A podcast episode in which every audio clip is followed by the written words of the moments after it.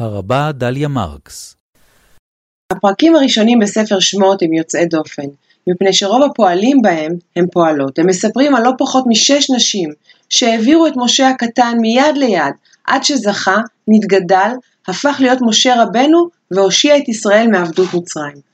בפרק של אתמול דיברנו על גבורתן ועוז רוחם של המילדות. בפרק של היום אנחנו פוגשים עוד ארבע נשים אמיצות. ארבע ואולי אפילו יותר. האח היה נולד משה לולא עיקשותה של אחותו מרים. התורה מספרת על מרים הצופה מן הצד בתיבת אחיה לדעה מה יעשה לו, והמדרש מאדיר את חלקה של הנערה ומספר. כיוון שגזר פרעה ואמר כל הבן הילוד היאורה תשליכו, אמר עמרם, אביו של משה ואביה, לריק ולריק ישראל שוכבת אשתו? מיד הוא הוציא את אשתו יוכבת ופירש עצמו ממנה. עמד וגירש את אשתו כשהיא מעוברת ג' חודשים. עמדו כל ישראל וגירשו את נשותיהם. אמרה לו בתו, הנה כאן מרים, אבא, גזירתך קשה משל פרעה. פרעה לא גזר אלא על הזכרים, ואתה גזרת על הזכרים ועל הנקבות. פרעה הרשע, ספק גזירתו קיימת, ספק לא, אבל אתה צדיק וגזירתך מתקיימת.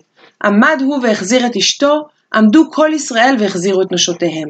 מרים פונה אל אביה פניית תלמידת חכמים בהסבר הלכתי לוגי. היא קוראת לו לא לפרוש מאשתו, ולהמשיך ולהעמיד איתה דור, על אף הגזרה הקשה. אמרה משתכנע, ובעקבותיו משתכנעים כל בני ישראל. עיקשותה של מרים עמדה לנו, ועם ישראל לא חדל מתקיים. כיצד היה שורד משה לולא תעוזתה של יוכבת אמו? כשפרעה הבין שהמיילדות לא ישתפו פעולה עמו, הוא פנה לעמו ואמר, כל הבן הילוד היאורות תשליכו, וכל הבת תחיון. יוכבת מקיימת את ההוראה באופן אירוני ונחמר. היא אכן משליכה את תינוקה ליאור, אבל בתיבת גומה, מתוך תקווה קלושה להצלתו. גם יוכבת אינה מסכימה לשתף פעולה עם הצורר. היא ממשיכה לקיים חיי משפחה, ומשתינוקה נולד, היא עושה את כל שביכולתה להצילו.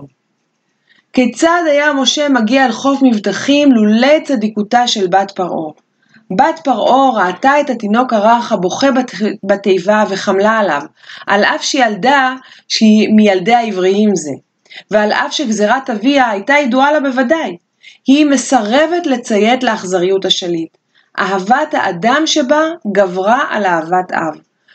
בת פרעה הצילה את התינוק ועימה גם נערותיה ששיתפו עימה פעולה, והיא קוראת לו משה, ובתמורה העניקה לה מסורת ישראל את השם בתיה או בתיה, בת האל.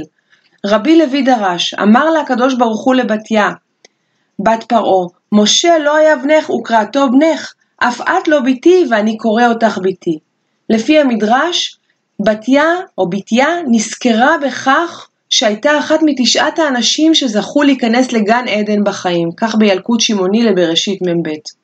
ועוד אישה מיוחדת וייחודית יש בפרקים האלה, ציפורה, רעייתו של משה, שעליה נשמע עוד כשנדבר על פרק ד'. המשותף לכל הנשים האלה, שנשאו את משה רבנו על כפיים האחת אל רעותה, הוא שהן ידעו להבין מצבים מסובכים ולא צפויים, והשכילו להגיב עליהם בחוכמה ובתושייה. המשותף לכולן הוא שפעולותיהן הן פעולות של מרי אזרחי, מרי של החלשים, שאולי אין להם כוח צבאי, אבל יש להם אמונה ואהבת אדם. חלק מהנשים האלה הן בנות העבריים, כלומר החלשות מבין החלשים. עם העבדים, וחלקן נוכריות, כמו בת פרעה, נערותיה, ואולי גם אה, אה, המילדות, והן פעלו מתוך סולידריות ואחווה אנושית לבני אדם באשר הם שם. העיון בחלקן של הנשים בגאולת מצרים לא יהיה שלם ללא התייחסות לפועלן של רבבות בני ישראל, בנות ישראל שלא ויתרו לייאוש ולגזרות ודרשו חיים. את שמותיהן אין אנחנו יודעים, אבל אנחנו צריכים וצריכות להאיר את נרם. כך במדרשו של רבי אבירה שמצוטט בתלמוד הבבלי מסכת סוטה דף י"א. בשכר נשים צדקניות שהיו באותו הדור נגאלו ישראל ממצרים. בשעה שהולכות לשאוב מים, הקדוש ברוך הוא מזמן להם דגים קטנים בחדיהם, ושואבות מחצה מים ומחצה דגים, כן? זה מין שאיבה מאוד פלאית שחצי מהמים זה בעצם דגים, ובאות ושופטות שתי קדרות, אחת של חמין, כלומר מים חמים, ואחת של דגים, ומוליכות אצל בעליהן לשדה, ומרחיצות אותן, וסחות אותן, ומאכילות אותן, ומשקות אותן, ונזקקות להן בין שפתיים, כלומר מקיימות איתן יחסי מין. וכיוון שמתעברות, באות לבתיהם. המדרש הזה מתאר שיתוף פעולה מרתק בין הנשים שבאותו דור ובין הקדוש ברוך הוא. הן הולכות לשאוב מים, והוא מזמן להם דגים בכדיהם. הן רוחצות את הגברים היגעים בעבודת הפרך, מזינות אותם ומטפלות בהם, והוא שומר עליהם ועל ולדותיהם. ושיתוף הפעולה הזה בין האל ובין הנשים ממשיך בדרכים לא צפויות. וכך ממשיך רבי אבירה. וכיוון שמגיע זמן מולדיהן, זמן ללדת, הולכות ויולדות בשדה תחת התפוח, שנאמר תחת התפוח עוררתיך. זה משיר השירים ח'. והקדוש ברוך הוא שולח משמי מרום מי שמנקר ומשפיר אותם, כחיה זו שמשפרת את הוולד. הקדוש ברוך הוא ממש מתפקד כאן כמיילדת. הוא מלקט להם שני עיגולים, אחד של שמן ואחד של דבש, שנאמר, והיניקהו דבש מסלע ושמן, ככה מדברים ל"ב. וכיוון שמכירים בהם מצרים, באים להורגם, ונעשה להם נס ונבלעים בקרקע, ומביאים שברים וחורשים על גבם. לאחר שהולכין, היו מבצבצים ויוצאים כעשב השדה. לתינוקות האלה נעשה נס מאוד מאוד מיוחד, שהמצרים רואים אותם ורוצים להרוג אותם, הם נבלעים בקרקע, ואפילו אם חורשים באותו שדה, אי אפשר, אה, אי אפשר לפגוע בהם. אחרי שהמצרים הולכים, אומר הדרשן, היו מבצבצים ויוצאים כעשב השדה. וכיוון שמתגדלים, אותם ילדים, באים עדרים עדרים לבתיהם. וכשנגלה הקדוש ברוך הוא על הים, הם, אותם ילדים שהוא יילד אותם, הכירו תחילה שנאמר, זה אלי וענווהו.